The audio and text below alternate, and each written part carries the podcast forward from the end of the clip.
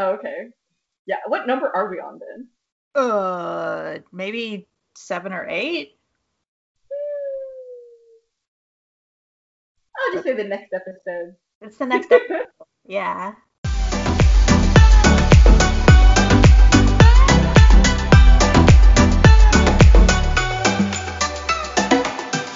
Hello and welcome to our next episode of our podcast, Children's Relay. My name is Shirley. My name is Julie. And we've been best friends since the fourth grade. In this podcast, we reread the books we loved as children and discuss their impact on us then and now. And we see if our opinions have changed in the ensuing years since we first read the book. Hmm. Uh, really quick, quick, quick uh, recap of who we are. My background's in public libraries, and I was a librarian for over ten years um, and currently work in a school library. So I, I read a lot of, uh, you know, Y A books, children's books, books. Julie? Yeah, I am a computer science P H D student, but once upon a time I studied literature and the humanities and like linguistics and stuff, and I miss it and still read a whole bunch. So uh, I'm now we're just talking about books with my best friend. Also, I feel like we should point out that we're about six months into a pandemic and we are like just talking about how we're operating on like lower than normal brain capacity. So this might not be the uh, the snappiest episode, but you know, you love us, so it's fine. Uh, yeah. Yeah. So the book we're going to be reading this time is The Westing Game. So a bit of a disclaimer. This was a book that you read as a child, I read as a child, literally have not read in a long time. I reread it last spring, or uh, winter spring, with some of my students for library time. And then we didn't get through the whole thing during library time, but I was like, oh my gosh, it's so good, I'm going to reread it. But then had not reread it for this podcast because of said pandemic. So if my memory is super spotty, it's because the last time I fully read this book was mm, seven months ago. Yeah. I also read it uh, a while ago. several a couple months ago at least, and like, you know, a lot has happened in the world since then, so you know, we're just going to do our best. You know, you you guys, if, if our, our our sole listener we might be back down to zero actually. This is true. Okay, so um okay so uh, biography, and again, because I was operating on um fewer spoons than normal, Um, a lot of this is just like straight ripped from the internet. So um, as a librarian slash educator, kids, don't plagiarize. Yeah. Yeah.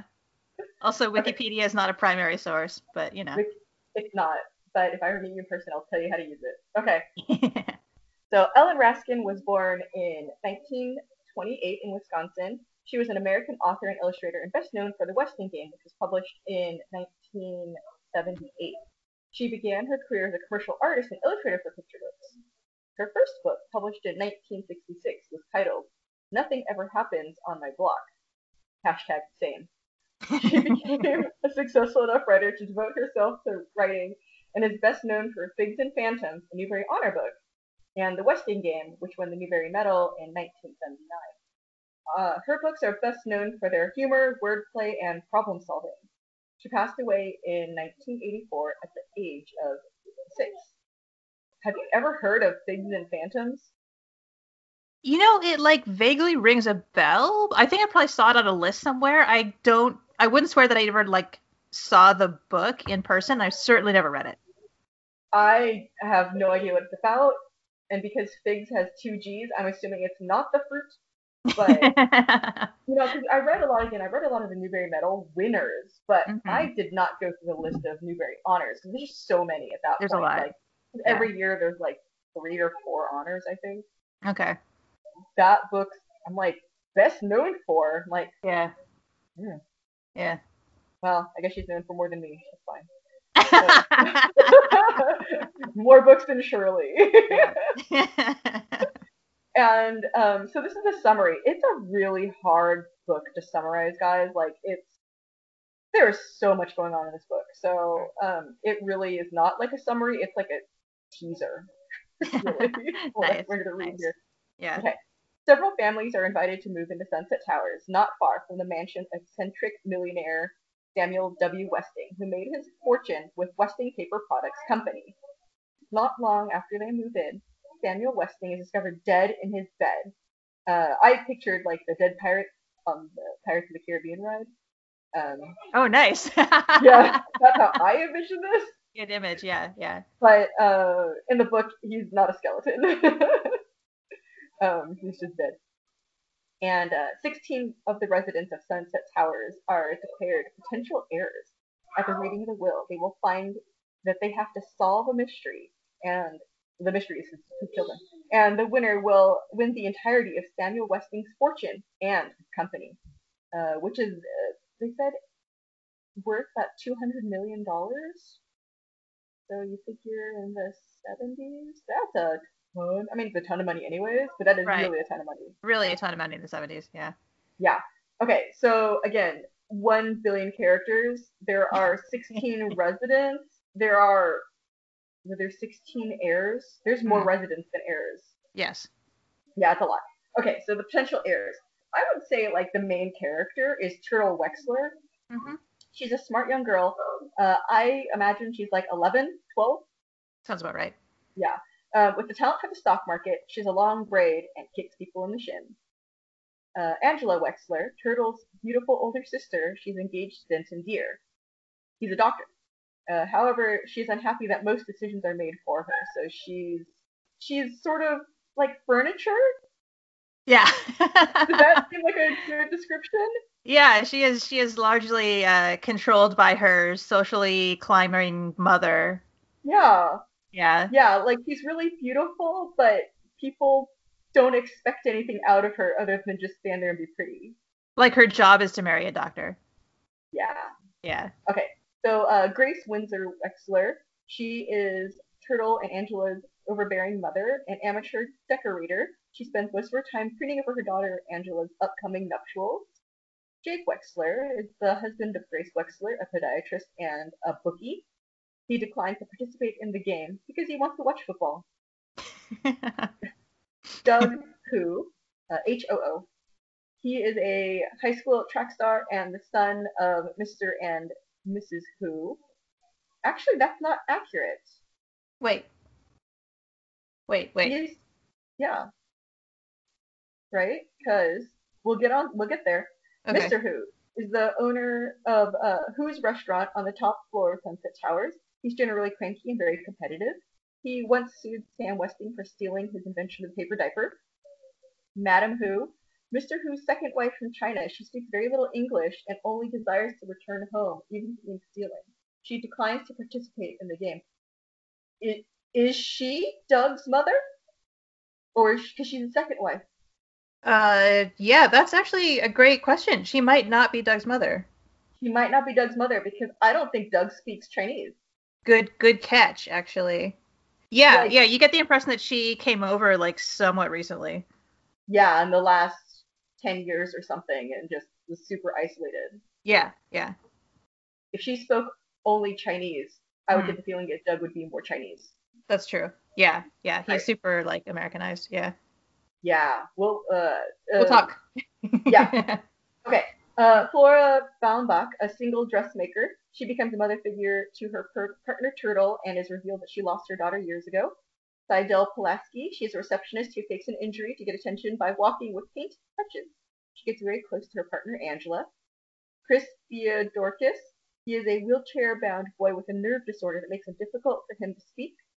He is brother to Theo and an expert bird watcher. Theo Theodorakis. He is Chris's older brother who wants to be a writer, but never went to college. He mostly takes care of Chris. Judge J J. Ford. She's a local judge and the daughter of one of Sam Westing's servants. Sam Westing paid for her schooling, and now she's determined to win the Westing game. Sandy McSouthers, the doorman of Sunset Towers. He's a drinking problem and may not be who he says he is. Bertha Erica Crow. An older, devout cleaning woman, she spends her life devoted to religious penance, pen, penance for some previous sin. Uh, Otis Amber, the local delivery boy, he brings tidbits of gossip to the apartment complex Now, when they say delivery boy, he's mm-hmm. like in his fifties. Yeah. He's not like a teen. Yeah, yeah. So it gets a little confusing. Okay. Uh, Denton Deere, medical intern, fiance of Angela Wexler. He helps get helps Chris get the medicine he needs. So there's a couple other characters uh, who are not heirs. Barney Northrup. He is the realtor for Sunset Towers. He may not exist. Julian Eastman. That's like in the first paragraph. That's not a spoiler. Yeah, no, you're right. You're right. It is. Yeah. It is on the very first page, but it's uh, yeah. Yeah. Also, like, if you're listening to this and haven't read this, like, this whole thing is going to be spoilers. Oh, one hundred percent spoilers. Except for, I guess, where we ourselves cannot remember, like, what happened, and then you could, like, yell the spoilers at us from your, you know, as yeah. you listen. uh, Julian Eastman is the current owner of Westing Paper Products. Ed Plum is Sam Westing's lawyer, apparently a terrible lawyer. Um, okay, so that's the, basically the characters. There is so much plot. So, like, I really couldn't get into it. And then also I forgot to reread it. I tried last night and then had to cook mm. barbecue pork this morning, so I didn't have time. So. But I'm just going to throw out there, the barbecue pork was delicious and was totally worth it. Let's see. Um, let's start with our first question, even though mm. we didn't summarize this whole thing. It'll be fine. It'll come out as we talk. Yeah, and again, I really hope you guys read this book before six months or whatever. Good. You should okay. read it. Yeah. Uh, what is your first memory of experience of this book? So my uh, kind of association with this book is that when the library would put out like li- uh, Newbery Award winners as like a display, it was like always out there, and I'm pretty sure that's why I picked it up. Mm-hmm. Um, so I'm thinking this was generally like. It seems to be our sweet spot as to when we read a lot of these books, like probably like fifth grade plus or minus. Yeah. That sounds about right. Okay. Yeah. Yeah. yeah. Um, so definitely reread it several times since then, uh, but not at all as an adult. I had to go out to a used bookstore and pick up a copy. Mm-hmm. Um, do you want to talk about your, your, how you were introduced to it, and we can talk about sort of our childhood impressions of it? Sure. Yeah, I, I feel like it was probably similar. I might have been a little bit later. Like, I wasn't exposed to books as much at home. Like, my parents read, but not in English. But, like, we didn't have a lot of English books. And so, like, you know, we go to the library and just sort of discover things. So I, I think I discovered sometimes books later than, you know, you might have been exposed to them. I, I know, I remember in junior high, I don't know if you remember that, I do you remember, I think on the wall they had a, a poster of all the Newbery winners mm. above the librarian's desk? Yeah, yeah, yeah, yeah, yeah, yeah, yeah. Yeah, I feel like that's when I went and I was making sure, like, I went through and read all the Newbery winners. Like, ah. for sure, I read it by probably seventh grade. Okay. It might have been earlier, but... Again, I was kind of exposed to books late, so, like, I don't know if we ever get to it. Like, I didn't read Roald Dahl books until, like, the fourth or fifth grade, which is, you know, it's a little bit later. They're not hard books, just yeah, didn't didn't know about them before, you know? Yeah, yeah. So, um, yeah, and so I think this is, like, again, on my whole, like, Newbery Honor, Newbery winner kick, I think I probably read it just, like, the once as a kid. Remember really liking it. Don't know if I really read it since. Okay. You know? But, like, I would recommend it to people at the library. People would, you know, like, if, when kids would come in, and if I was uh, helping, a, like, a younger, like, an elementary school child, and they're like, oh, I like mysteries. And I'm like, how about the Westing Game? They're like, what is it about? And I'm like, I don't remember. I yes. read it and liked it. You're so honest. I'm like... I always just say, like, I remember I really liked it, and then it was a mystery, and I think there's a dead person in it. Like, that's literally all I remembered. But, like, right. It's also was getting mixed up with things like, I don't know, like, Chinatown, and, like... Chinatown? But you know what I mean? Like, these really film noir, like, movies and stuff, yeah, like, yeah, got yeah. really mixed in there. Yeah. And so I was like, I'm pretty sure that's not what happened. No, there's not a lot of over. Well, you know, okay, that's interesting. Uh, plot-wise, there's not a lot of overlap between uh, Chinatown and. No. Uh, um, no. Right, and actually, tonally, there is something similar there, which is really interesting, and we should talk about that. Okay. Yeah. Wow. So my memory was like really bad, but I do remember saying to kids, I'm like, I remembered I really liked it. And, you know, for me, recommending mystery books was always a challenge because I generally don't read a lot of mysteries because I have no patience. It's absolutely true. Did I tell you about my when I watched twenty-four? No. Okay, so like it's a mystery, and you're supposed to get through the entire twenty-four episodes to find out what happened to the mistake. Like I was getting so like anxious, like wanted to know what happened. I literally skipped the last episode of the last episode. And I told my friend who I borrowed the D V D from, and he was horrified. He's like, "What?" Hilarious. I like it. And I'm like, I have also skipped to the end of a book, read what happened, and then gone back and finished the book. Yeah. Yeah. yeah. Well, you know, there's there's sometimes uh, just like uh, revealing the plot is not the only way to enjoy a book, you know? If you know my, what happens.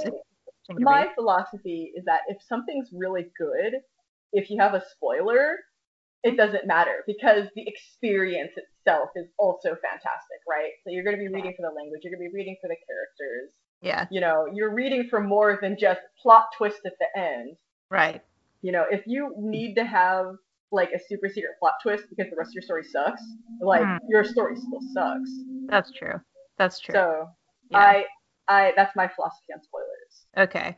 I feel like this is an admirable philosophy, and I, um, I absolutely like reread and rewatch things constantly. So clearly, like knowing what happens next is not a deal breaker. That said, there are certain things that like. Uh, if you would had spoiled, you know, I don't know, the end of Game of Thrones, I would have been pretty mad at you. Um, then I would have been like extra mad at you because the ending was like a whole. We don't have to talk about that. But anyways, um, but yeah. Anyways, um, well, like my brother, yeah. he's super anti-spoilers. Like, he oh really? Goes, he won't watch trailers. Oh, I know someone who's like that actually. Yeah, yeah. Yeah, he's like trailers give away too much stuff, and so he'll That's go to the true. movie theater and like he'll close his eyes or like cover his ears, and I'm like, what? And I'm all the person who's like digging for spoilers on the internet beforehand. Yeah, yeah, yeah. We're, like, yeah that's really. We're completely opposite. Oh. Can you guess right. which brother co- closes his eyes? Yeah, no, I, I have a guess in my head. So yeah, I feel like um, this. I don't think this is one that you specifically shared with me, but you know, because I think it was. It's like I, I feel like this is a book that sort of like teachers and librarians would recommend because it's good for you. Interesting. Do you feel like that? Like that's why they put it out on that table all the time, as opposed to like many uh, like other even Newbery Award winners. You think it's more good for you? Yeah. Interesting. Why is that? I think I think there's you know there's definitely a complexity to the story. It's not so hard that a kid can't understand it, but it's definitely not super straightforward. Like you read like what's another Newbery winner? Like Sarah Plain and Tall, right? Like it's a much older book though. But still the, the that book is a much simpler book. Yeah, yeah. Right?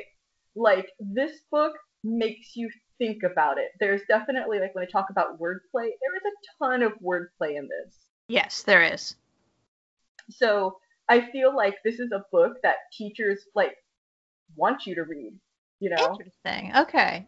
Okay. Okay. Yeah, you would definitely know more about sort of like pedagogy than than I would. Um, certainly, there's a ton of characters. There's a ton of sort of like revealed information that makes you kind of like reevaluate everything you knew about a character, which is kind of like a lot to keep track of in your head.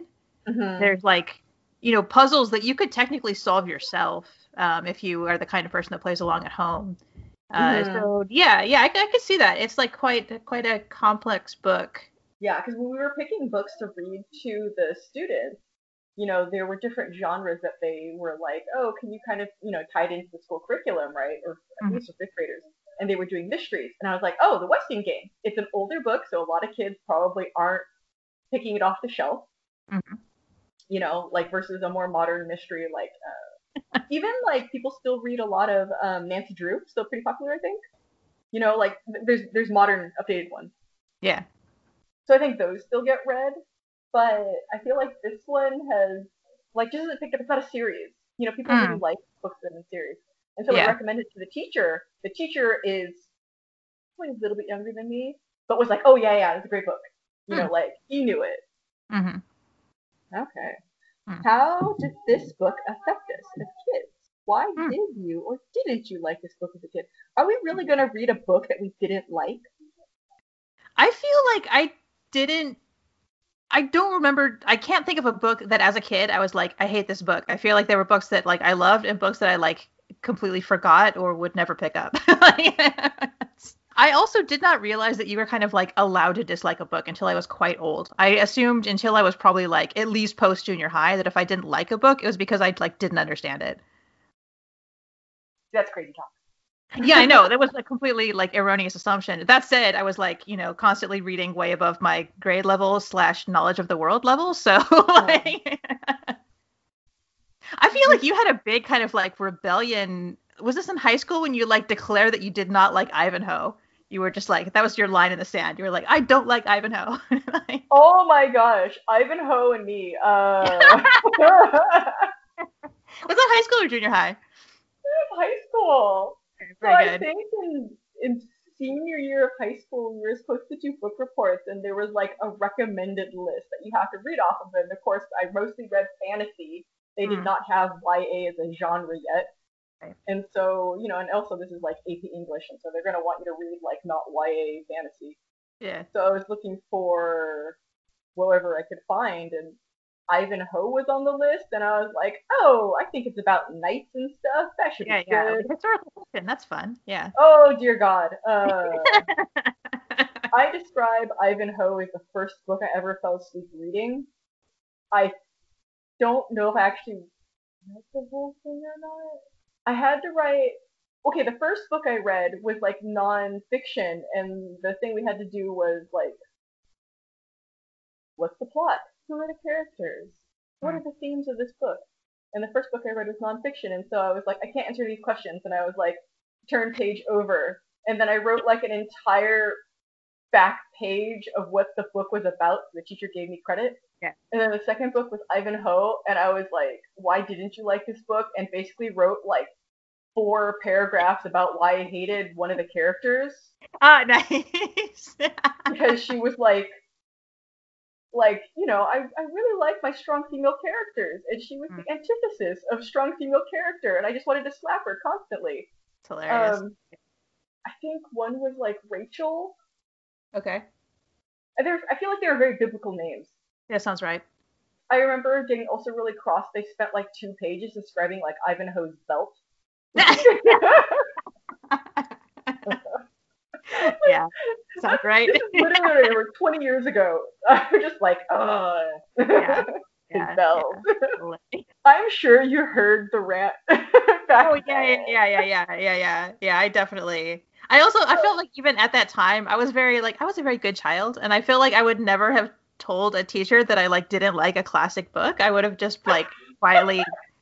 You know, not mentioned it. I was like quite impressed, I think, with your kind of like open rebellion against Ivanhoe. Well, I think the teacher even ended up agreeing with me. She's like, I think you're right. You know, she did, because she was like, this writing style has not aged well. Yeah, yeah, yeah, yeah. And I think a lot of the books that I were reading, like, no one else had picked. So I think she ended up taking them off the list. Ah! They were like, so... Well, like, the first book wasn't fiction, and it was sort of designed for fiction. You know, the uh-huh. book was. Do you remember what that book was? I think it was a Carl Sagan book. Ah, okay. Yeah, it was about, like, the universe or life in the universe or something. Sure, sure. Yeah. Yeah. I read the whole thing. There you go. That's very so, good. Yeah. Anyways, uh, our rebellion, or my rebellion. I'm trying yeah. to think of other books. Like, I read, you know, I read, and we'll talk about this when we ever get there, is, like, Hitchhiker's Guide, and I did not understand it at all. I read it, I think you and another friend recommended it to mm-hmm. me, like, in junior high, and I borrowed it from the library, and I'm like, I don't get it. Because I thought it was going to be, and I won't go into it too much because I'll save it for you if you read it. But I yeah. thought it was going to be like a guidebook, like the Boy Scout handbook. Right, right. And it like wasn't. The, the Tough Guide to Fantasyland. Yeah, before the Tough Guide to Fantasyland existed. Right, right, right. Yeah. Because, you know, yeah. people were all saying, like, oh, it's how you use towels and, you know, like. Right, right, right. There's just, like, a couple entries from the book, and really it's, like, you know, a novel with a plot. I was so disappointed mm. Mm. as a kid who actually really enjoyed reading the Boy Scout handbook. So So I yeah. do remember like that one being like one that I quote unquote didn't like, mm-hmm. but I think it's just my expectation versus mm. what the reality was was so different. Yeah. But yeah. okay, well, how did this book affect you? Why so, did you like it? Yeah, let's let's let's wind it on back. Um, so I feel like the atmosphere of this book, the sort of just general kind of like worldview of the book, felt really different from a lot of other books that we read at that time. Yeah. Um, everyone has a secret. Everyone is like, no one is like a super admirable character. Yeah. Even people who are like very sympathetic and are ultimately maybe good people, like do some things that are kind of bad or questionable. There's also a lot of, how should I say? I feel like there's a lot of characters who um, you find out really early on are lying or doing things that are just like not, you know, particularly admirable. But then you spend mm-hmm. time with them and you actually still kind of like them, uh, which I feel like is also a little bit um, sophisticated for a kid's book. Yeah. Um, yeah. I'm thinking of, um, I feel like I'm going to get everyone's name wrong and then like, the internet will yell at me, except that like no one listens to the podcast. Um, Sydelle Pulaski, who is the uh, the secretary who's faking an injury for attention. Um, yeah. She's kind of like, you know, she's she's basically lonely and no one really likes her, and she's just kind of loud and a little bit obnoxious. Um, she's gaudy. She's gaudy. She's kind of tacky. You know, she's kind of like a little a little lower class, but um, really wants to be upper class. Yeah, yeah, yeah, yeah. But um. I feel like that kind of person you would just sort of like easily make fun of, or there would be sort of a, a side a side character that you don't really dig into. I mean, they're kind of all side characters because there literally are about twenty characters in this book. But like, I feel like you, you kind of grow to like her in that she's just like, you know, she doesn't give up. she's yeah. She doesn't like, you know, admit to herself that she's like that no one basically no one likes her and she should just like crawl in a hole and, you know, die basically. Um, And, like, I don't know, I, I, I found that kind of uh, different as a kid. Um, also, like, you don't realize that, I mean, she actually has a lot of skill. Because she's a receptionist yeah. or secretary, she took notes during the will reading. Okay, so they, uh, so Turtle is dared to go into the Westing house, which is supposed to be empty. Nobody's supposed to be living there. She's dared to go in there by the delivery boy, um, by Doug and Theo. And they're basically like, if you go in there, we're going to give you two bucks for every minute you stay in there. She's like, cool, I'm going to buy the Wall Street Journal with this money. I can subscribe to this stock newspaper. Yeah, yeah. Right?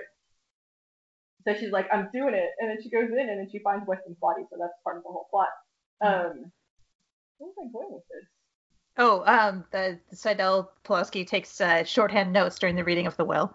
Exactly. So yeah, they find his dead body. They were like, oh my gosh, I've been murdered. And so he's, they're reading this will, and part of the game, and I think part of the frustration that is intentionally built into this game of finding who the murderer is, is that you cannot see a copy of the will that was just read. They were like, it's going to be on record afterwards. And everyone's like, what? Because they want to see if there's clues in the will. Right. Sydelle Pulaski took notes. She took mm-hmm. shorthand on it. Yeah. And so everyone all of a sudden wants to be her friend. And you're right. Like, hey, I have this thing. Do you want yeah. to show me the notes? You know, and so she suddenly has some sort of like, you know, social cachet, right? Right. And she totally makes the most of it. She loves oh, it. Oh yeah, she does. Yeah. yeah. And I was I actually one of my notes when I was reading this when I was like, you know, does she kind of have like like Munchausen? Which oh yeah, yeah, a little bit, a little bit, yeah, yeah. Right? Except that she doesn't go so far as to like actually, uh, you know, hurt herself or anything. But uh, yeah, no, but I mean, like, it's like you know, I mean, I think most people are kind of like Munchausen by proxy, which is like where you make someone else sick for you to gain sympathy and attention. Like a lot of like, it's like usually like parents will do it to their children, which is terrible. Mm. But like Munchausen's I think is less common because you have to make yourself sick, you know. But you do it for sympathy and attention. Yeah. And so she's like. You know, like, wears crutches. She won't walk on the carpet because it muffles the thump of her crutches. Yeah, yeah, yeah, yeah. Yeah. And she's paired with um, Angela, who is kind of like the social center of attention, and she is doing her best. Everyone just loves her. Right, and she's doing her best to avoid that. And she, like, over the course of the novel realizes that, um, you know, she doesn't want to marry this doctor. She doesn't want, like, this life, this, you know, perfect life that her mother has designed for her. She's, um... basically trying to get out of it. Um, yeah. But she's also like very shy and retiring, and like it's hard for her to kind of make waves. Um, well, she's I I I'm I just kind of feel like she's that, like Angela, right? Angel. She is the perfect child who has never yeah. spoken back. Yeah. You know, and you know the entire book, like I can just picture like if this was a movie, she's just that girl who just stands and stares out the window constantly. Mm-hmm. You know, because she's unhappy but doesn't know why. I mean, there's there's a lot of like, I mean, every character in this book has an arc. Yeah. You know, so none of them are the same from the, from the beginning. Right. And so, a lot of them have sort of foils, right? Like uh, Sydelle and Angela kind of both want what the other one has, um, but they're not really sure how to get it. So I think when you were talking about like how everyone kind of is a squad person, but is really kind of sympathetic, you know, and so in the beginning of the book, it also says like there's this very kind of dramatic reading, and it says like, you know, sixteen people moved into the Sunset Towers. You know, one was a doctor, one was a judge, one was a blah, and also one was a bookie, mm. one was a, a burglar, one was a bomber. Yeah. And nobody, and they, and literally the book says nobody is who you think they are, right? And you're like, oh my gosh, who's the who's the bomber? Who's yeah. the who's the thief? Yeah. Right? Because you you think of these as like hardened criminals, mm-hmm. but spoilers, like the thief is Madam Hu, because she's stealing from people because she wants to go back to China, mm. right? And so you would think like, oh, it's a terrible person. You're like, she's not terrible. She's just trapped, and this is how she thinks she can get out of it. And then who turns out to be the bomber? Do you remember? It's Angela. Yeah. Right? Like, again, yeah. the person who you think is the perfect girl, you know. Who, like, literally has to explode to, to get out of her, the life that she doesn't want. Yeah, I think also, like, just as a side note, I think we've talked before about how um, when I was a kid, I did not really realize that a book that was written in the seventies was somehow, like, culturally different to the time when we read it. But um, I also didn't quite understand why... Um, Angela getting married means that she can't go to college, but that's the assumption. Mm-hmm. She's actually, she's secretly mm-hmm. like really smart, and herself wanted to go to medical school, but she can't marry a doctor. She's going to be in school for some reason, because I guess the seventies. So um, yeah. that's part of how she's like trapped in her her perfect life that she doesn't actually want, but her her mother wants it for her. Yeah, I mean, it is it was a super different era, and I mean, I think even as a kid, like I don't think I ever realized that, like. Mm-hmm. You know? Oh, why wouldn't you want to marry a doctor? That's like my parents' dream. Like, sure, yeah. yeah, yeah, yeah, yeah, yeah, yeah. Well, there's also um, a couple. There's two immigrant families uh, in the novel, which we should also talk about. Uh, oh yeah, I actually think that this book, for again, written from the seventies, quite multicultural. Very multicultural. Yeah, mm-hmm. yeah. Also, as a sort of like privileged and sheltered middle-class uh, white child, I didn't realize that uh, the judge being um, A, black, and B, the daughter of a servant was like a big deal that she became a judge. I was kind of like, you know, you can be whatever you want to be when you grow up. like, it's like, yeah. Well, but, yeah. yeah, yeah, yeah. No, I think that that's a lot of stuff that probably went over my head.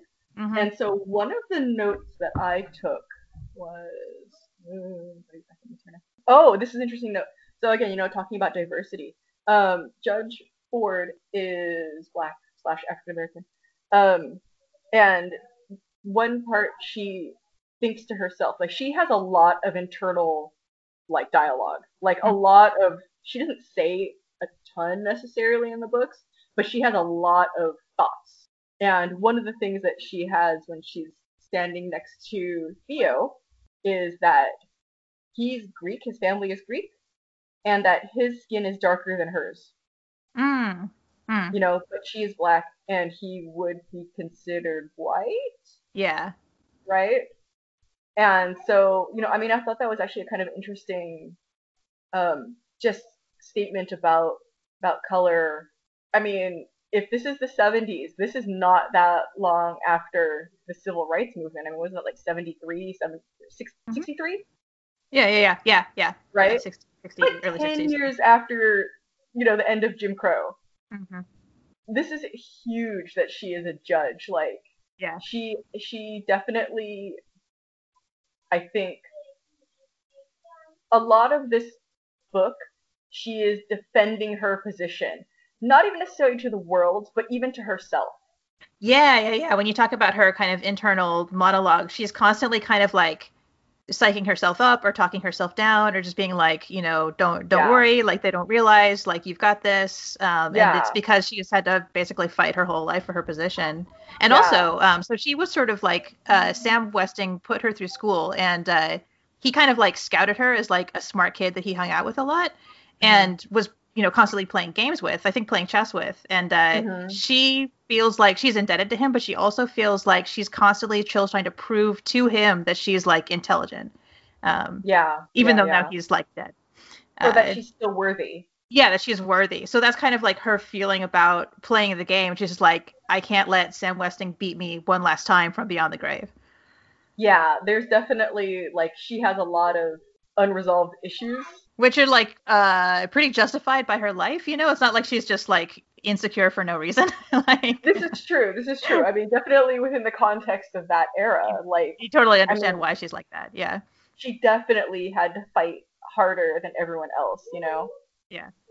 So yeah, so like in this group there's she's she's African American, there's the Greek family, and they run a cafe on the first floor, and I think they seem like immigrants. Yeah. Like not, you know, long-time immigrants, but like more recent immigrants. Yes. Yeah. Although I believe the kids, they they, they act very like American, so it might have mm-hmm. been like they were born here kind of thing. Yeah, yeah, yeah. That sounds about right. Yeah. And then Doug, kind of the same thing. Like I think his parents definitely are from China, mm-hmm. but like they like they're pretty Americanized.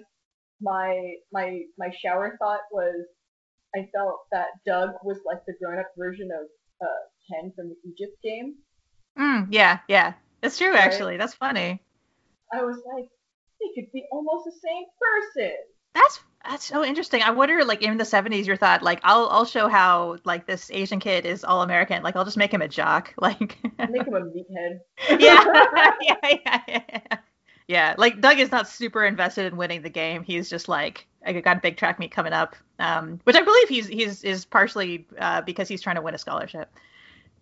Yeah, I mean he is a really good athlete, but um, my my funny note to myself was uh, his he's talking about track and his dad is like, go study.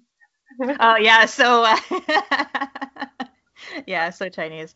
Yeah. It's, uh, and I was like, oh, this is my childhood. yeah, yeah, yeah.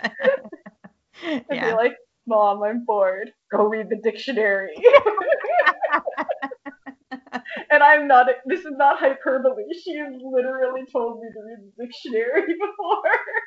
Yeah, yeah, yeah, yeah.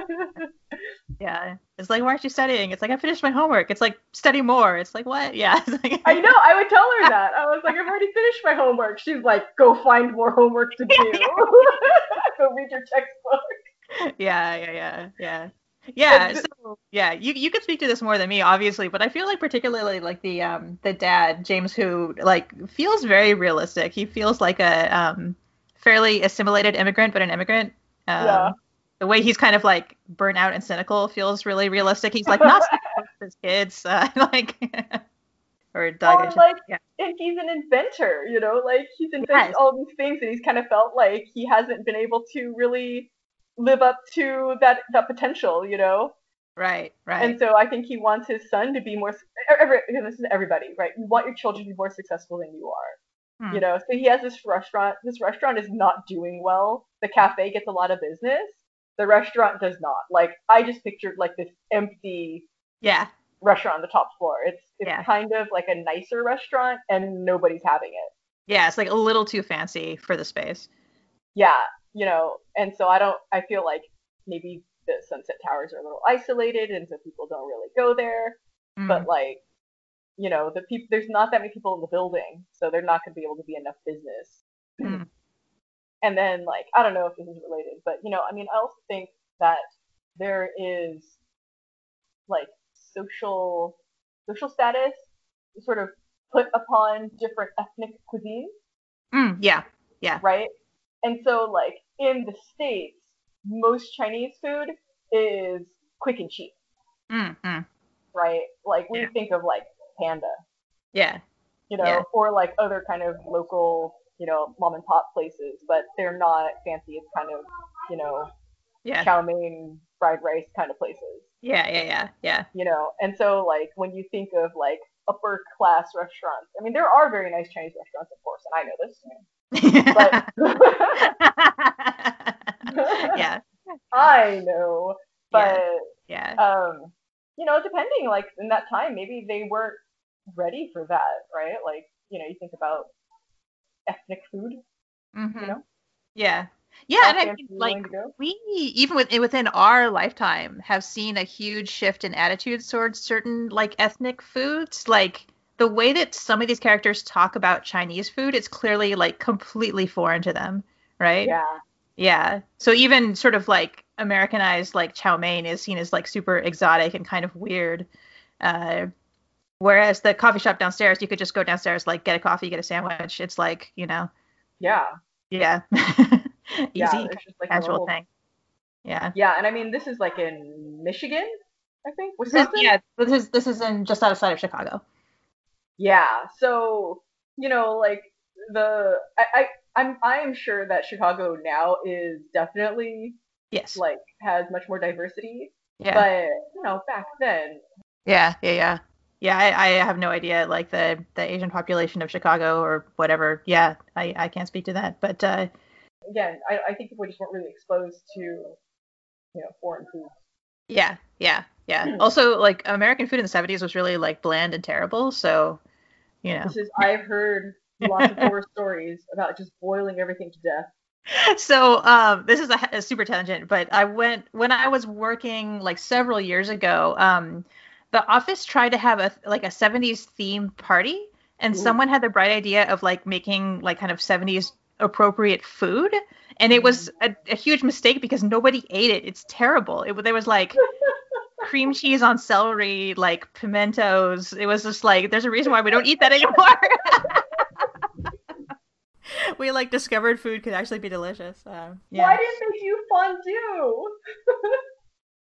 I don't know. It was very popular, yeah, and it's actually delicious. That's true. That's true. I think it was sort of. I I don't think they realized that like ironic food is not that fun. Like. I guess right. Like dressing ironically is okay. yeah, yeah, yeah. yeah. And, and I realize it's very fun to look at old cookbooks. It's like vegetable flavored Jello with like stuff in it, and you know, like. But I don't think you actually want to make that, and you certainly don't want to eat it like at an office party. I was terrified the first time I had, I believe it might have been called the pistachio salad. Pistachio salad? You know, salad as in there's no meat? Where everything's like gelatin or a pudding? Uh-huh. You know what? There might have been meat in there. I'm not really sure. It was cold. Yeah. Yeah, I, I do remember being... puzzled as a child as to like things that were called salad that's literally just like stuff that's cold and like there's a lot of mayonnaise. Yeah, that kind of stuff. Yeah. You're like chicken salad, you're like, there's no lettuce. How is it salad? Yeah, no, I get I got super confused because like, you know, when we were kids, the salads were green salads. And I mean this was green, but I think it was because it was like pistachio pudding or wow. something. It's so strange. That's okay. I'm trying to look this up actually because um I don't know what this is. I was I was I could not eat it and I had to give it to my friend. Oh what oh my what is this? I am looking at something that is made of guys. We're really it's fine. No one it's this. We're just gonna go down this road. This is made of um whipped topping, uh, instant pistachio pudding, green food coloring, mini marshmallows, and pineapple. Oh, and chopped pistachios. No, it wasn't what is that, that good. So that that's okay. No, it would. I would have eaten that. Okay, okay. I mean, that's because like that's kind of like a seventies parfait, right? Yeah, yeah, yeah. I was stranger. There was more things in there. Okay, here's I, one that has I, cheese in it. Yeah, you know, I think the problem is is that it was like oddly savory at times. Mm-hmm. Anyway, let's come on back. Food. No. Come on back to the Westing game. Um, but you know what? We're we're we're putting the setting into this book. Yeah. Because that's the thing. I think, you know, you got to remember that it was a super different time. So mm. how old do you think Angela is? I mean, she's definitely out of high school. And it's like twenty? She could be twenty. She could be honestly anywhere from like eighteen to maybe twenty-two. Maybe because she's not at the point where um it's not at the point where it's feeling like she's she's getting a little older and it's time for her to get married. Like it's it's like an appropriate time for her to get married. Yeah, no one ever says like she's an old maid or anything like yeah, that. Yeah, yeah, yeah. She's doing this right. exactly right. Yeah. And then like and her fiance is a little bit older, but he's only an intern. Mm-hmm. So maybe he's like twenty-five. Yeah, sure. You know, like he's still pretty young too. He's not a full-fledged doctor. He's not a when you're a resident, you're not an intern, right? Or are you? Oh, what a good question. I don't know. I, I feel like he's sort of like almost uh, almost finished. No, I feel like he's not, because every time he does something, he diagnoses it. So I feel yeah. like he's still in that super like early phase where he's still really, really proud of being a doctor. He I don't feels know. young too. He, yeah, he's definitely young. He's a few years older than than Angela. Um, but I feel yeah. like he's also considered it like that's the appropriate time for him to get married is when he's like, you know, a young sure. doctor or about yeah. to become a doctor in a little bit. Oh, mm. sounds like a horrible time. Yeah, it's true. I'm thinking about it. Like my mom got married in the seventies, and like a lot of her friends, like, you know, a lot of them went to college, and a lot of them after they got married did not work. Or they worked part-time, or they gave up their career for ten, fifteen years or something, you know? Yeah. Well, they used to talk about going to get your M R S, right? So I think we forget sometimes, like, how much the world has changed, like, literally during our lifetime. Yeah. Although I think that there's still that struggle. I mean, as a as a working parent, mm. you know, like, it is hard to raise children and yeah. work. Yeah, it's super hard. But, but the fact that, like, you couldn't mm. really sucks. So, I don't know. I, I did like this book. I, I thought it was an interesting book. I Again, normally I don't read mysteries. I did like this book. So okay. What did you think about rereading it? How, how um, do you think you feel about it? So I think I was definitely thinking a lot more about the the worldview of the characters and kind of like the tone of the book that I certainly was not like thinking about as a child. Um, as a child, I was really more focused on, you know, the characters and plot and stuff. Um, I was definitely, I think when I read it as a kid, you like, you, you sympathize with like uh, Turtle, right? You identify with Turtle because she's like a girl about your age who's like smart and like people uh, write her off or find her kind of like annoying um, a yeah. lot. But she's I feel like I was probably more sympathetic to more of the characters, not just like the, the kids as yeah. an adult. Well, you understand. Yeah. More. Yeah. Yeah. Yeah. Yeah. Even like, I think, um, Uh, the the the Chinese dad, um, James Hu, I feel like I did not particularly like sympathize with as a kid, and now I just like, oh man, he's so tired. He's running this restaurant. He doesn't really want to run a restaurant, you know. He's like, well, you you know people like that. Yeah, exactly. Right? It's like it's like my dad, you know. It's like that's why he's so grumpy. Like, and now you're just like, oh, why is he so grumpy? Like. Yeah. Even honestly, the um the socially climbing mom, uh, Grace Windsor Wexler, who is this kind of horrible snob and like lives in this very like her own view of reality, which is she's very blinkered to anything that she doesn't want to accept. You know, she's like very dismissive of Turtle because Turtle is just of no value to her. Even though you can tell Jake likes Turtle better. Oh yeah, yeah, yeah, yeah, yeah, yeah, definitely, definitely. Yeah, which speaking of, of foils, you have um, Turtle like doesn't have a good relationship with her mom, and she gets paired with a uh, um, the the de- the dressmaker who lost a, a daughter. And they develop such a cute relationship, like almost becoming her second mom because uh-huh. like her own mom is so not motherly to her. You know, her her mom has literally spent all her love on Angela. Yeah, yeah. And there but is not like left. What Angela actually wants for herself, but like her yeah. idea of Angela. Yeah. But it's like she's busy molding her like a dress, like a dress-up doll, mm-hmm. you know. And Turtle clearly is like not having it. Yeah, yeah. And like the, you know, Turtle is super smart and like, uh, spoiler alert, grows on to become like this brilliant businesswoman and makes a ton of money. Um, but that's she not she goes to law school too, doesn't she? Or business school? Yeah, yeah. She becomes a lawyer. She becomes a lawyer. Yeah. Yeah. Uh, but uh, this is not something that that Grace Windsor Wexler values. So, mm-hmm. yeah. Um, so I think also something that I liked a lot as a kid, and certainly kind of enjoyed as an adult also, is that there are a lot of um, friendships between adults and children. You basically, so the way that the, the Westing game works is that the sixteen heirs are each given a, uh, they're paired off into, you know, eight teams yeah. of uh, of two people, and they have to like play the game together. They have to submit yeah. their like answers together. Um, and so they. And if one quits, then the other person can't continue. Yes. Yeah. Yeah. Yeah. Which is another, like, um, at the beginning, people are like, you know, this is ridiculous. Why should we do this? And it's like, well, this is literally the only way that you can you can claim your money. So you have to play. Um, well, and they were mad because they were like, oh, I don't have paired with this person. Like a right, lot of people right, were right. like, why this guy? Yeah. Yeah. But you have a so these very unlikely uh, pairs have to kind of work together, or sometimes they kind of like slack together, which is also adorable. But uh, like, yeah. Um, But yeah, like, so you have like Turtles paired with Flora, you have Angela paired with uh, with with Sydelle. I feel like I never said that the name Sydelle out loud as a kid, and it's like a pretty weird name. Um, isn't I don't uh, know how to say it. Chris is paired with the the young doctor, right? The um. Yes. Anyway, yeah. So you have uh, these these people kind of like forced to develop relationships that they wouldn't otherwise, and mm-hmm. um, I don't know. It's it is it is really sweet, actually. I think. Um, yeah. Is it Chris at the end? That, so at the end, they have to sort of like give their solution to the game. And I think uh, uh, Chris's solution is that uh, like Sam Westing just wanted everyone to be happy, which he so he, he picked the per- perfect partner for them. Yeah, I think there was definitely like, something that yeah. to it because yeah. the only two that didn't participate, I'm like, well, how did they know? How did he know that they wouldn't participate? Otherwise, more otherwise four people would have been disqualified, right? Yeah.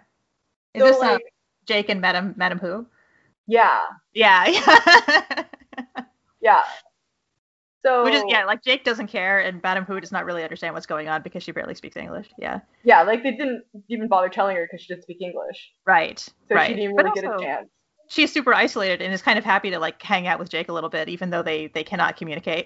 What was the, uh, this is, uh, okay, so this is one of the things that I, as a child, probably did not understand as much because puns, yeah, but like there again there's so much wordplay in this, so like when I was reading this to the kids, I don't think they get it because a lot of it you have to read, it doesn't make as much sense when you say it. Ah, uh, yeah yeah yeah good point good point so yeah. One of the there's like all these jokes, and so when they have you sign up for it, they have you say your name and what your position is, mm-hmm.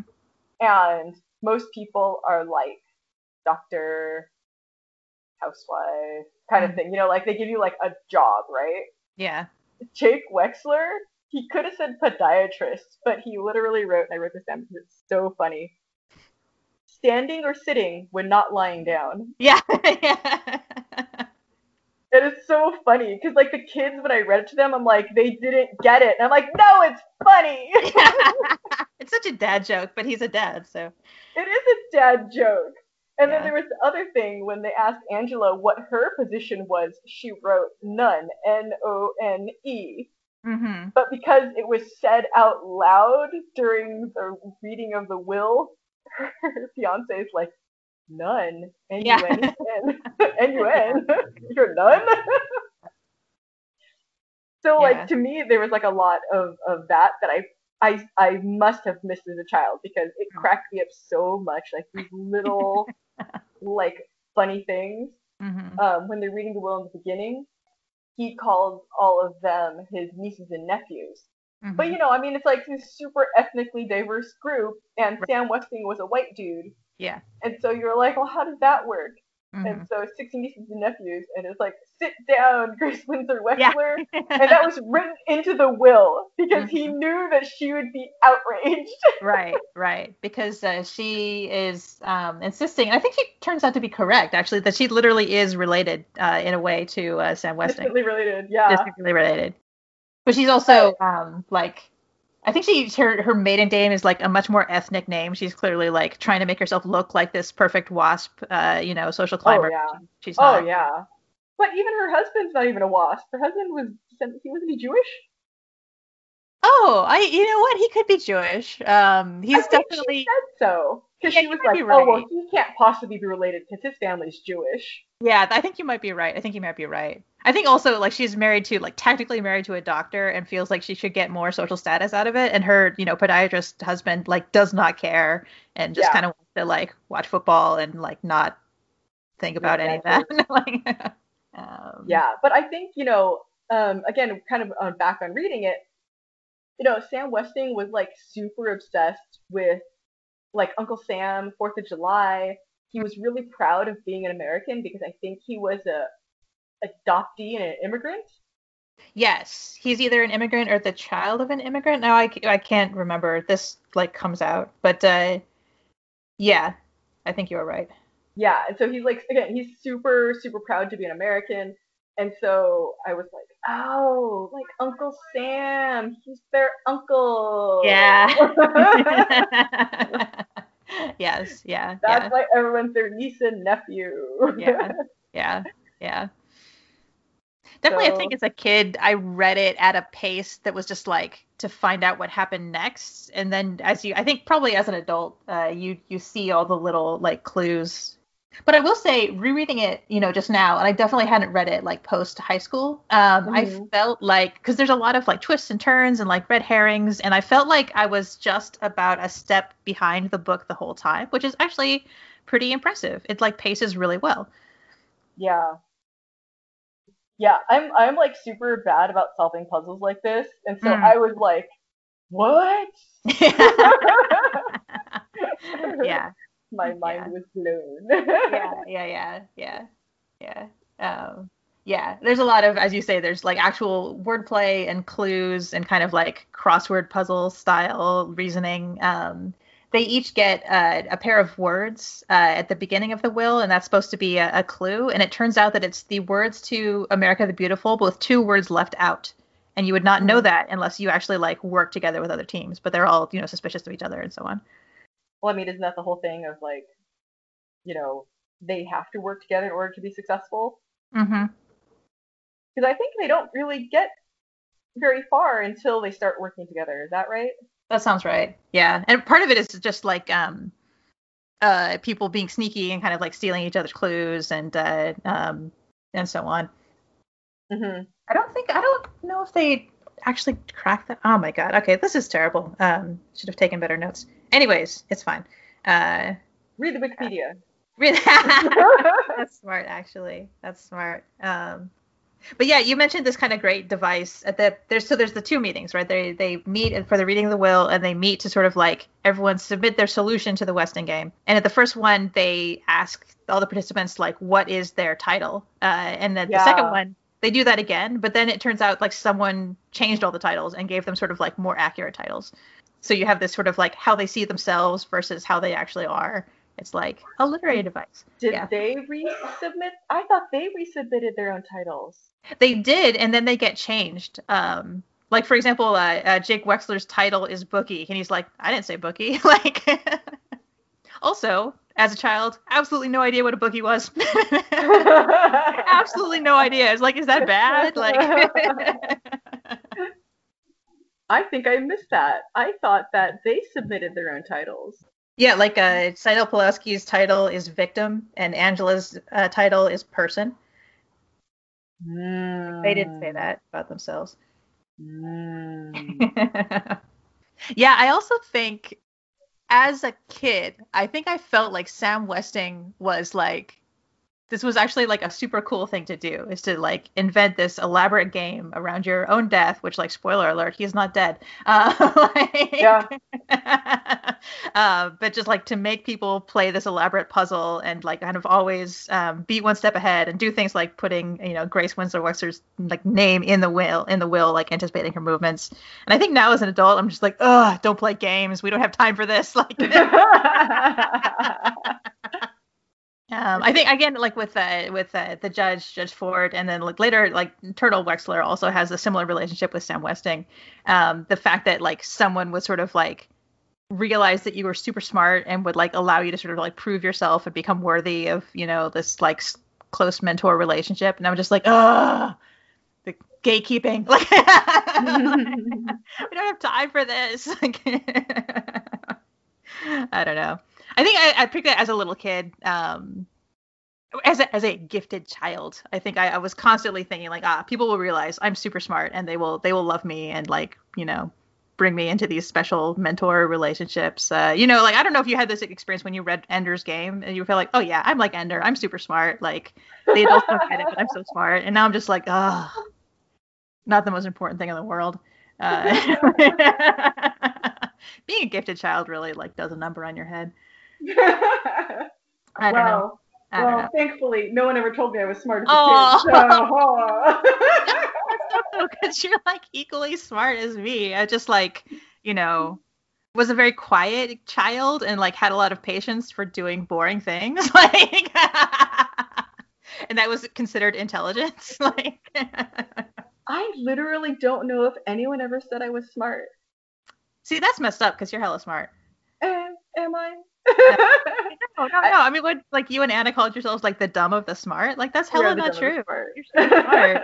You just didn't get patted on the head the way I did. And even then, like, we've vented about this before. Like, no one realized that I, like, potentially could have been good at math. I had just, like, gave up on math, like, super early in life, you know? Like, even though you tested well in math. I tested well in everything. I'm a good tester. See, that that's the thing. I'm, like, really good at taking tests. Yeah, well, I think that's the issue is that, like, you know, like, there are people who are, like, conventionally smart, right? Or just, like, smart. And, like, you are smart conventionally as well in other ways, right? But you test well, which is a very, you know, a school way of, of determining yes. intelligence. Yes. And I test like crap. Like, yeah. Because that's not how, I don't, I don't remember facts that way. Like if I find something very interesting, like I will remember it forever. Mm. But like, if you want me to memorize like a bunch of rando dates for history class, like I can't remember that. I don't, like necessarily seem super smart on paper.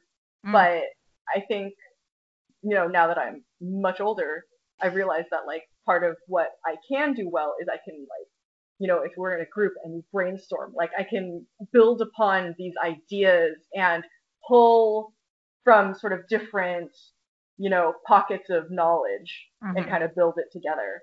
Yeah. Um, it's like the power of A D H D. Yeah, yeah, yeah, yeah, yeah, exactly. Yeah. Whereas I had the power of like hyper focus and like uh, mild undiagnosed depression. Uh, Yay! Yay! But I think that's, I mean, I, I think that's the part of the problem is that, you know, there's sort of a traditional traditional intelligence versus mm-hmm. like other forms of intelligence. Like, you know, like I think I can problem solve very well, mm. you know, because yeah. it's, again, these out of the box, you know. Yeah. Of wild ideas like okay well what if we do this and it's yeah. totally insane but yeah. it actually yeah. works yeah yeah so. Also I don't know if this was like particular to our high school culture but I feel like um the more socially inept you were the more intelligent you were considered to be so I feel mm. like I was considered to be like this crazy genius because I like did not understand how to like talk to other people but really I just didn't know how to talk to other people you know like I feel like people were just afraid to talk to you and then just assumed you were a lot smarter. Okay. Yeah, I was like this um, kind of like Luna, Luna Lovegood kind of like kid. I was not a Hermione kid. I was a Luna Luna Lovegood kid for, for sure. It was just weird and spacey and like did not understand how humans worked at all. Uh, yeah. Uh, which, yeah, like made me consider, I was like, oh, she must be like crazy smart because she's sure not good at other stuff. Uh, You know, whereas I feel like there were a lot of girls in our high school who were like, um, you know, like reasonably pretty or like understood how to dress, which I didn't understand, and like were reasonably popular. And it was like, oh, well, they're probably not that smart. And it was like, well, that's pretty messed up. Like, well, yeah, I, I do feel like that. If you knew how to human, yeah. then you weren't as smart for some yeah. reason, even though yeah. you probably particularly weren't. If you were a girl. Yeah. You know, I wonder if that still happens though. Like, think about it, like Angela, right? Yeah, people don't yeah. think that she's smart, even right. though she totally is. And spoilers, she's like a doctor at the end. Yeah, yeah, yeah. Also, like a pretty successful bomber. Yeah. That takes no a little one, bit of intelligence. No one's going to suspect her, though. That's the thing, right? That's true. That's true. Right. Yeah. You don't suspect the quiet ones. Right, right. Well, this is why, like, my, I had, like, no rules put upon me as a, as a high school person, just because, like, uh, um... that, you know, my, my parents assumed I would never get in trouble, which was like ninety percent accurate. Like, they were way stricter with my brother. Uh, we didn't do anything, though. I know, we were so good. Yeah. We were so good. Yeah. My older brother was like, how come you can stay out late and stuff? He's like, he would be mad because we'd be out like, okay, so like after we just graduated high school, so it's the summer in between high school and college. Mm. And so like we had this really tight group of friends and we were all hanging out because we knew that it was kind of like our last hurrah, you know, like some of us might not move back or whatever, right? Yeah. And so we're totally hanging out all the time. We go and we just like shoot the breeze until like three in the morning. Our friends would drive us home or whatever. Yeah.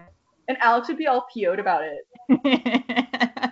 Yeah. He's you're out, you're out too late. Mom's mad. And I'm like, ask mom, were you mad? She's like, no. I just lied. Yeah. He's like, oh, mom was upset. And mom was like, I didn't care. You weren't doing anything bad. I'm like, yeah, we just eat pizza and drink sodas. Yeah. Just like, you know, talk about nonsense and um, literally did not understand how to acquire alcohol. Literally, if you would ask me, like, you know, I will pay you one hundred dollars for, like, some form of alcohol, I'd be like, can't help you, man. Like, I don't think any of us liked the taste of alcohol. I, I never drank until, like, after college. I was such a good child. Yeah, that's a whole other issue. But uh, yeah, yeah, we were not, you know, we were not having sex. We were like not, we didn't I don't do drugs, know. We didn't smoke. We didn't shoplift, you know. I don't think uh, we even said a lot of bad words yet. No, I didn't cuss until like mid-college. I maybe swore a little bit, but not like now. yeah, yeah, yeah, yeah, yeah. I know, I feel like I swear too much now, actually. Oh, whatever, there's never enough. Ah, yay. oh, oh, uh, hilariously, dastardly. Oh, we were, yeah, yeah, yeah, yeah, yeah. We would kind of like swear like, um, you know, I don't know, like uh, Victorians. Like, we well, we did do Shakespearean swear yes. words. Yes, yeah, we were such nerds. Oh my god. But in the book, they used the word dastardly, and they were like, oh, swear word. Yeah. I'm bringing it back to the book. All right. Oh, nice, nice, nice. I Look know. at that. Leading the discussion. Okay. Well, you know, like we didn't read that much, so we can't discuss it. So we have a lot of tangents today. Yeah. we, also, we just haven't like talked to each other in a long time, so we've got a lot of like best friend energy. That's true. Okay. Yeah. Uh, okay. Have you noticed anything different? I think we have like new perspectives mm. and insights. I really feel like for, I think you're you're kind of basically saying the same thing. There's a lot of layers to this book that you would get on a reread, yeah, or being a little, just having a little more experience in the world, mm-hmm. you know, will show you. Like, yeah, I don't know if I knew what a bookie was when I was a kid. Yeah, yeah. Gambling, yes. Bookie, no. Like, not as a word. Right, right, right. Yeah. Um, also, I think if you'd asked me um, if someone wants to place a bet on a sporting event, is that legal or illegal? I'd be like, seems fine. Like. like No, yeah. I think I knew it was illegal because Pete Rose. Oh, okay, Remember? okay. I think Pete I thought that was because he was like playing himself, but whatever, it doesn't matter. I'm not one hundred percent sure what Pete Rose actually did. Clearly, we were we were very into sports as children. uh huh. Sure, sure, sure. Yeah, yeah, yeah. yeah. Uh, and today. Uh, yeah. Oh no, we were. We know how how the world works. Uh well, you know, mm-hmm. some things. Mm-hmm. Some things. Uh, I read about so, it. There you go.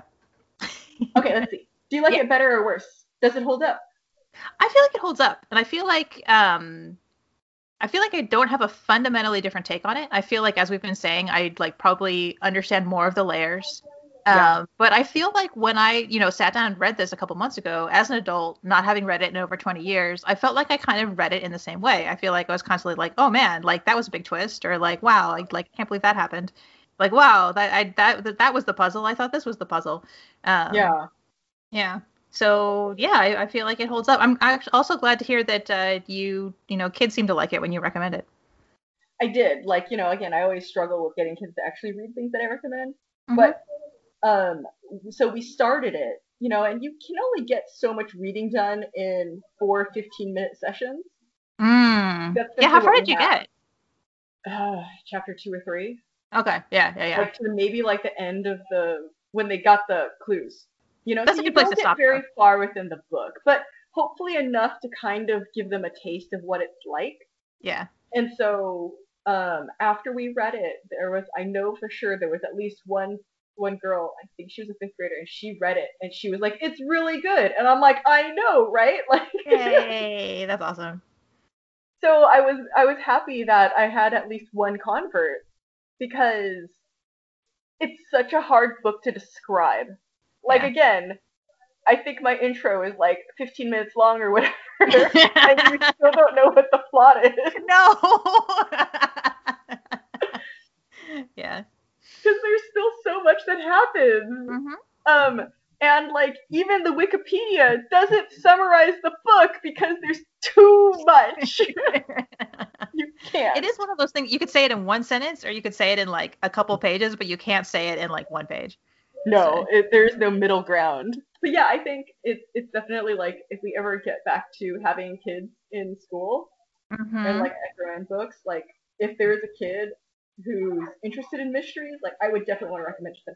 And again, if there's a kid and I get to know them and they're like, you know, there's just that little spark about them, right? Where you think they'd appreciate the humor, mm-hmm. right?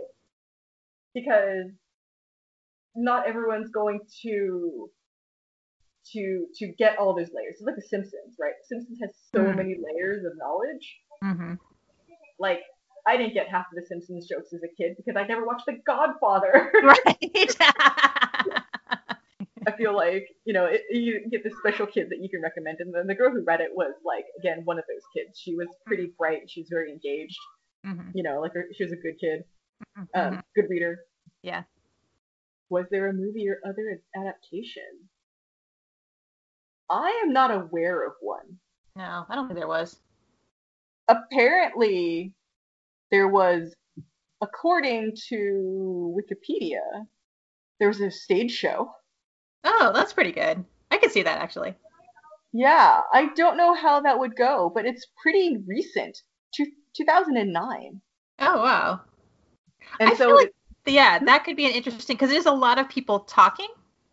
And, you know, you don't, you aren't reliant upon flashy sets or anything like that, or special effects. Right. Right. Right. So it's all about releasing information. Mm-hmm. And apparently there was a, maybe a T V show called Get a Clue. I don't know. That. Oh, okay. That sounds I could imagine that being terrible. Yeah. Yeah. Would I still recommend it? Yes. Yes. Very good. Yes. Yes. Closing thoughts. Let me think if I have any closing thoughts. I don't think I have any closing thoughts. You have no thoughts? I think I gave all my thoughts already. Yeah. I mean, I probably have more thoughts if I had reread the book more recently. Okay. That's okay. It's okay. It's okay. Yeah. Yeah. So should we spoil the end for people who need a reminder? Do it. Okay. So from what I can remember, and there are big gaps in my memory right now, but essentially I think Turtle's the only one that figures out the actual mystery, mm-hmm. which is that essentially four people are the same person. Yeah. So Barney Northrup, mm-hmm. Sam Westing, Julian Eastman, and Sandy McSouthers are all mm-hmm. the same person. And they're actually, if you notice, their last names all have a direction in them. I don't remember if that was why the reasoning was for that. Yes. Um, I think it was just to sort of tie them together. And I think just to have uh, some sort of thing. Turtle picks up on that. Yeah. Yeah. Turtle's very smart. Yeah. Do they ever say who is the real one? I, I mean, it must be in, in so far as like anyone is anything for real. I think Sam Westing is, uh, you know, Sam Westing is actually Sam Westing. It's not like there's another person impersonating Sam Westing. You know, he was uh, the uh, the son of immigrants who changed his name to have a more American, like, uh, you know, commercial name. But then, yeah, so like I think he pretends to die. And then Julian Eastman, who is himself, mm-hmm. takes over the running of the company. But because he wants to see how things go down, he becomes Sandy McSouthers. Mm-hmm. And then Barney Northrup is the realtor who gets them all in. Now, again, right. How masters of disguise is this guy? Like, they've seen three out of four of them. And frankly, J J. Ford, the judge, has seen him since she was a child. Yeah. She does not recognize him. Right, right, yeah. yeah. Yeah, I don't know. Yeah, I think we just have to accept that that's like a, um, you know, a thing that happened. Uh, yeah. Yeah, yeah. We should also mention, like, there's a, a closing climactic scene where um, Turtle is kind of playing down the clock. She's like kind of talking and, and playing for time because she's like so close to figuring it out and she hasn't quite cracked it. So she mm-hmm. just keeps talking. And it's like, A, you see why she's going to be a great lawyer, but also it's like, it's very dramatic and good. So I could see that playing really well on the stage. Mm-hmm, mm-hmm. But getting an actor that's good enough to play an eleven-year-old? Yeah, yeah. And also a lot of, while she's talking, um, other people are kind of thinking in their heads, like, it's like, well, why is she saying that? Or like, well, um, like that um, Judge Ford is like, she figures about half of it out. Um, yeah. So she's like, she's thinking like, okay, well, like, I know that that's true, but like, why is Turtle saying that? And like, yeah. Yeah. Yeah. But I mean, it's a great Turtle, scene. But Turtle, like her, a lot of what she does is, is like gathering information from everyone else. Right. Because she's like just an annoying kid that can run around and bother people. Well, she has a lot of free time, I think. I don't know. Does she? Is this summer? What's going on? Like, is she going to school? Like, she never goes to school. Let's just assume it's. Oh no, we know it's summer because it's the um the the end of the game is on the fourth of July. Oh, okay, okay. Because I was like, she's got a lot of free time. Yeah, yeah. yeah. I remember having free time though. Those were the days. Mm, remember that? yeah. It was like yeah. eight years ago for me. yeah. Yeah. Oh yeah. yeah so so she she basically works it out, and but mm-hmm. she never really exposes Julian Eastman or Sam Westing for who he is, and so like the no one else really ever figures out the whole puzzle. No. And so so she solves it. Mm-hmm. He pays for her college. He like mentors her. He works like works with her while she's like going through school, and I think she's like a lawyer or a something for his company, and then basically is like setting her up to actually to really be the heir. Mm-hmm. Now what's interesting is what if someone else had worked it out? Could you see like Jake Wexler mentoring in the company? Yeah, yeah, yeah. So that's actually um, when you talk about these sort of like mastermind like people playing games, um, it's interesting like this because um, Sam Westing gets it right pretty much. Like he uh, he anticipates everyone's movements very well. Mm-hmm. Um, I feel like there's another type of this kind of story which is also fun. It's like when um, those types of plans start going off the rails. Yeah. Uh, like because I, I think I believe my my take actually reading this was that um, Sam Westing wanted a true heir, which is someone who is like as smart as he was. And uh, if someone else had proved to be like smarter than Turtle, like maybe that person could have won. Um, but I think he also mm. correctly anticipated like who was going to win. Yeah, well, I mean, you know, my thought was like, okay, so everyone was paired up, and so I think he knew that Jake and Missus Hu were not going to participate. Yeah, yeah, right. And then again, it seems like people were paired up in these interesting pairs that you wouldn't necessarily think, because it wasn't like Angela and her fiance, which would right. a lot of people would put them together. Right. And even her mother was like, I think she be should be with her fiance. Right, you know? Right, which would have effectively taken her out of the game. Right. Yeah. Probably because he would have totally discounted her because he does. Yeah, yeah, yeah. She would, she would not do anything. Yeah, yeah. But like, I think Sydelle, one of the things was like, didn't she like support her and was like, why don't you do that? Yeah, yeah. She's like, um, you know, kind of encouraging her to come out of her shell and like not yeah. uh, just accept what people expect from her. Which um, yeah. Sydelle is, is her strength is that even though people would kind of like her to just sort of leave them alone and stop taking up their time, and she's like, no, that's not what I want. Yeah, yeah. So like, I think, so I think Chris's um, statement of everyone kind of got to be happy is true, mm-hmm. though. You know, like so Angela, like you know, epilogue. Um, yeah. Angela goes to college. She mm-hmm. does super well. She becomes a doctor, and eventually she does end up marrying Denton, but sort of on her own terms. Yes. Yeah. Right. It wasn't like, well, I'm forced to love him, because I think she did love him, but she's also like, why am I unsatisfied if I love him? Right, right, right. Yeah. Right, because well, clearly she doesn't want to just be a mother and a wife. Like she mm-hmm. also wants to have her own identity outside of those things, you know. Yeah. So yeah. that she has like external validation, you know. Like yeah. you know, you know, her intelligence is not just, you know, to be to be wasted. Mm-hmm. So Missus Wexler ends up taking over the Chinese restaurant from Mister Hu. Mister Hu decides, I think he's going to be an, a full-time inventor or something like that. Yeah, I think so. Yeah, he's going to fully be a full-time inventor. He doesn't really like the restaurant business. He's not apparently great at it. Mm-hmm. Missus Wexler, like, turns it into, like, a sports-themed Chinese food restaurant. Mm-hmm. Which is, like, a choice, but okay. It's a choice. Apparently it's popular. And it's also yeah. called Who's on First. So right, right, right. Yeah, like, yeah. It's hilarious and cheesy. Mm-hmm. Um, but like they were paired up and they became friends through this. And mm-hmm. you could see that like Missus Wexler would have never been hanging out with, you know, uh-huh. this guy who would not have been considered her social equal before. Yeah. Right. You know, and right. then like Missus Hu um, learns English mm-hmm. and is like a lot happier afterwards. Yeah. yeah. You know, because I think she gets closer with her son mm-hmm. or stepson. We're not really sure. sure. Yeah. Yeah. Yeah.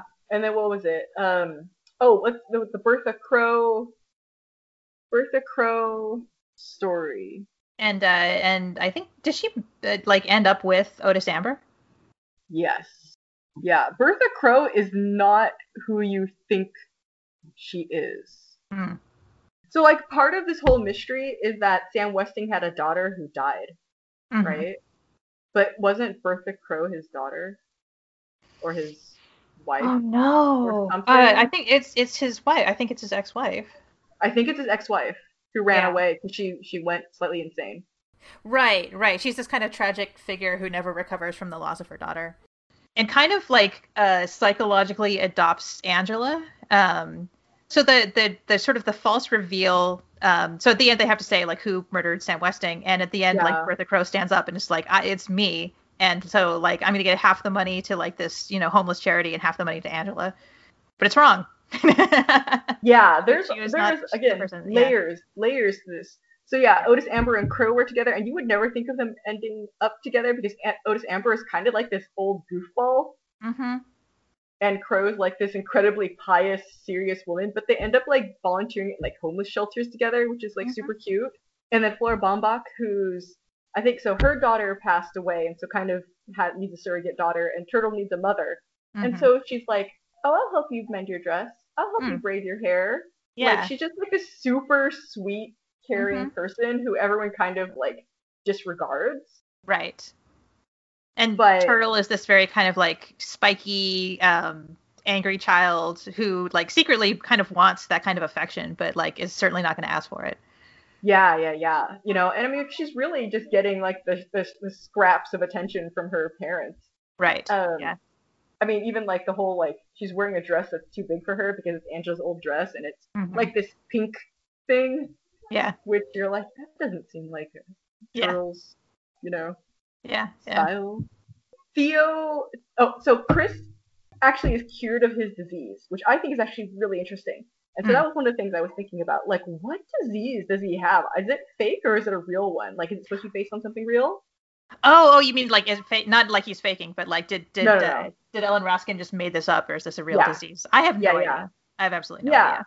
Because Denton spends his whole time, like, diagnosing things, but, like, he actually, because he's working with him, and in the beginning, he's like, oh, I hope there's not for free medical advice, you know. Right, which is, like, the kind of terrible thing to say, yeah. Although, you know, I'm sure doctors, when they go to a party, like, don't ask me for oh, free yeah. medical advice. Totally, totally, totally. Although we do yeah. it for our friends, so whatever. Uh, That's true. We're terrible friends, it's fine. We are terrible friends. So, but, like, he ends up actually, like, finding out, like, oh, my gosh, like, Chris actually knows a ton of stuff. Like, he's just not able to communicate something. And so they, like, start him on a treatment. And it seems like he gets fixed right away. Like, he's cured. I mean, I feel like it comes out in, like, an epilogue. I don't think it's, like, an instant thing. And he, I don't think he's, um, it's one hundred percent cure. But he's, like, um, able to, to speak a lot better. He has this very severe kind of like stutter or speech impediment, um, and so yeah. people just kind of assume that he's like, you know, the, like a like a like a child basically. Uh, when well, he's, they think you know, he's like mentally deficient or something. Yeah, yeah, yeah, yeah. Where he's like he's a teenager and he's actually super observant, uh, partly because he's a bird watcher and is like always looking out the windows. So he's, he's like, like super he's smart though. Yeah, yeah, yeah. He's like quite sheltered for obvious reasons, but he's uh, he's very he's very smart and observant. And yeah, so like in the epilogue, they talk about how he actually is like, I think he's going to graduate school or something for. Yeah, yeah, he's for, like an ornithologist or something. Yeah, and he's got like this fiance who's also an ornithologist. Like, yeah, it's very cute. Yeah, it's like super cute. Mm. So like, yeah, it was sort of like, oh, everyone is kind of paired up really well. Doug, like, I feel like Doug has like the least interesting future. Like, he's just like, yeah. oh, I'm an athlete. Like, Doug is kind of like uh, like Jack, Jake Wexler, and he was like. my life is basically fine, and then after the end of this thing, my life is still basically fine. Like, yeah, yeah, totally. um, but, I did think reading this uh, as an adult, I thought the fact that Turtle marries Theo was kind of dumb. I think as a kid, I liked that it was just kind of like a neat bow. Um, mm. But as an adult, it's like, come on, is Turtle really going to marry someone that she met when she was twelve? Like, no way. Like, it seems kind of like an odd pairing. I think as a yeah. kid, you might appreciate it because you're like, oh, because she thinks they're cute, right? Like she right, does... right. He has a crush on her. Yeah, or she has a crush on him. Yeah, yeah. Yeah. Well, she also has a crush on Doug Hoo. Like, that's... she's just a crush on both of them. Sure, sure, sure. Which is like pretty, I think, pretty normal. There's like, you know, she's twelve, they're like sixteen. That's yeah. Yeah, like older boys, like, oh, yeah. talk to me. Oh. Yeah, yeah, yeah. Exactly, exactly. It's like, well, that was that was enough. Like, yeah. yeah. Yeah, but, like, you know, the whole thing about Theo is going to be, like, a writer, and, like, she's, like, this high-powered business lady. Mm-hmm. Like, I felt like their personalities didn't really seem to match up super well. Yeah, I don't I don't really buy it uh, as an adult. Because I always think of, like, a writer, like, the art, the writer stereotype is, like, you're kind of, like, sensitive and, like, got, like, a lot of feelings, and, yeah. like, I feel like Turtle would just crush him. Yeah, Turtle totally crushed him. yeah. yeah, yeah. Maybe but it didn't I mean, last. Like, they were married for like five years. I don't know, or maybe he likes it. Who knows? Like, I mean, maybe he could. You know, she she supports him in style. Well, that's true. I mean, like, he doesn't have to be a successful writer now. Like, right. Not everyone wants to be an alpha. This is true. This is true. Yeah. So I don't know. I I I. It does seem weird.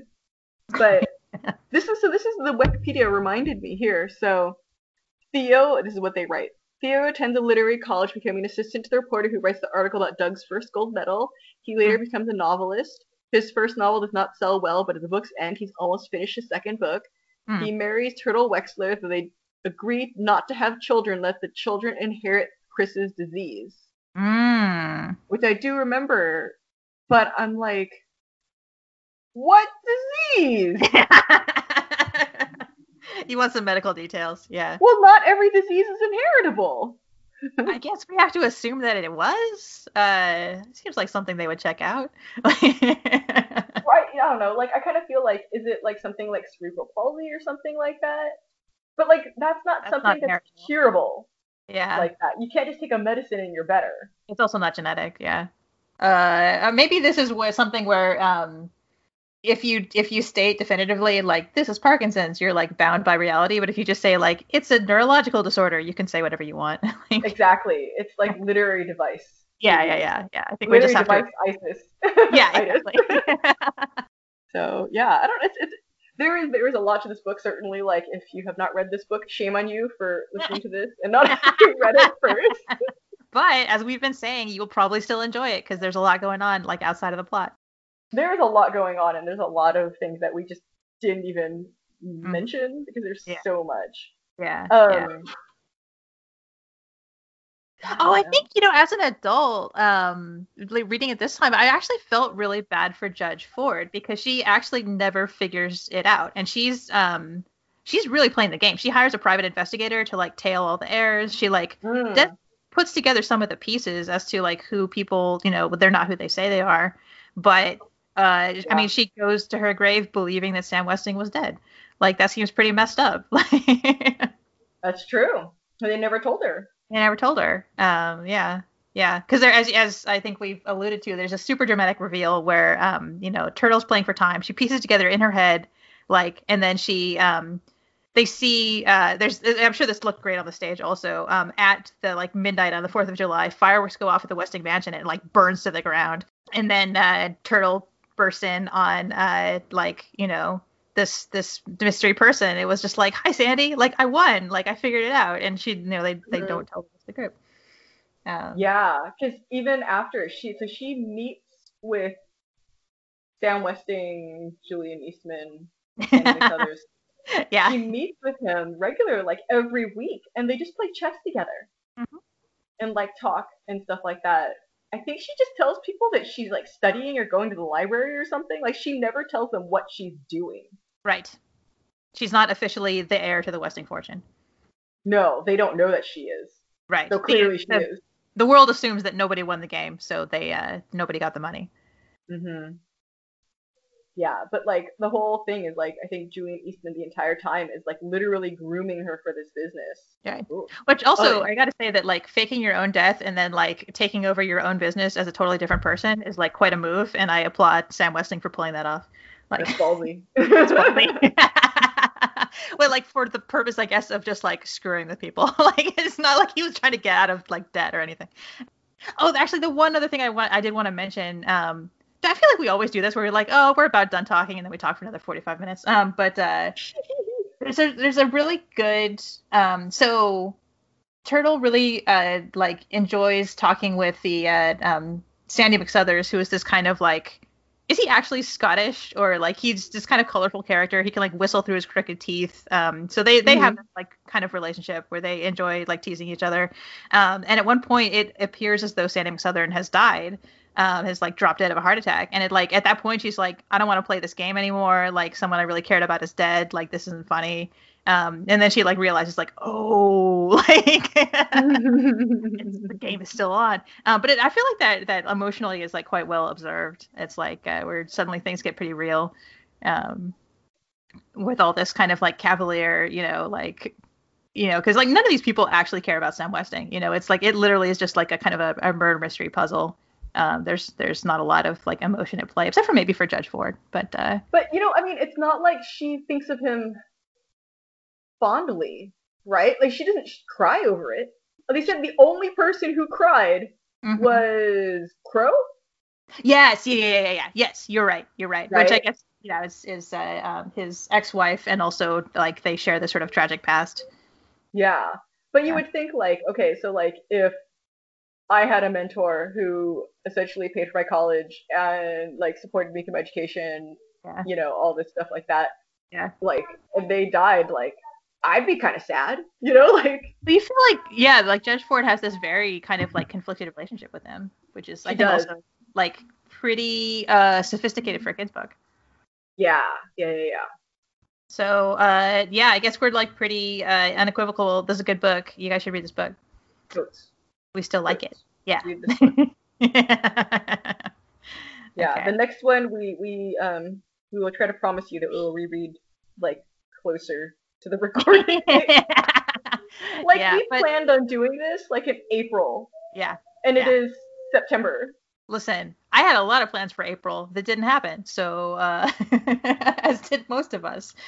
So I, our I living did through a lot of cooking and made a lot of ice cream. Yeah. I washed a lot of dishes because like now you're cooking. Yeah.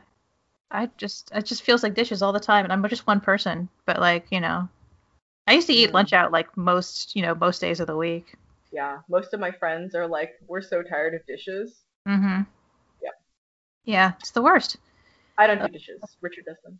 Oh, good deal. Huh. You cook, right? You cook. I do. I do the majority of the cooking. And he does yeah. the majority of the dishes. That's pretty good. You have a good division of labor. Okay. Okay. Um, mm. What book do we want to read next? So I think we said Hero and the Crown. We did. Oh, I love The Hero and the Crown. I do too. This is going to be like a super gushy episode. Like it is. Yeah. It's going to be like more gushy than Dinah Wynne Jones. Oh my god, possibly so. And that it's like already I, like, gushy. Can you hear it? Like, because oh, I feel like I love like pretty much everything Dinah Wynne Jones has ever written, but I feel like I love The Hero and the Crown like very, very particularly.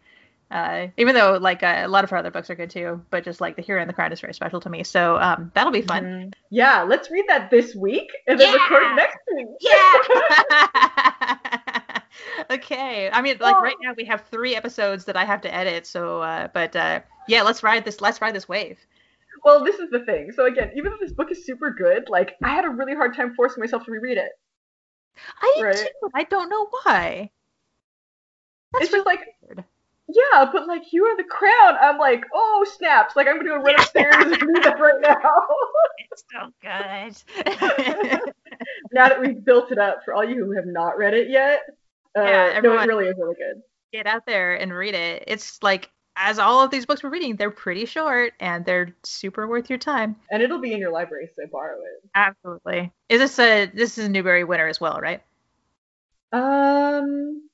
Hero and the Crown might be an honor. I think The Blue Sword is the winner. Okay. Or vice versa. One of them won and one was an honor. No, I think it's I think it was The Blue Sword that won, because um I remember a sense of injustice, because I love The Hero and the Crown. Like, The Blue, Blue Sword is fine. It's like a, you know, it's a good book, but like Hero and the Crown is like just way, way. Oh, no. Hero and the Crown is the winner. Oh, okay. Okay. Maybe. Yes. Yes. eighty-five. All right. Oh, it's good. Oh, it's good. Okay. Yeah. Yeah. Yeah. Let's, let's, let's record it uh, soon. Thank you, loyal listener. Mm-hmm. Singular. Single mm-hmm. listener. Maybe yeah. uh, Shirley listening to her own podcast on her way to work. Yeah. I, I do that yeah. as well. Yeah. Yeah. Uh, if you're listening to this in the future, let us know how the future is, because the present totally sucks. Right. If it's like two thousand twenty-one, is it better? Is it better? Yeah. Like, let, let us know if we should just, like, I don't know, move to Mars now. Like... Okay. Yeah, okay. All right. Bye-bye. Please subscribe. Bye. Bye.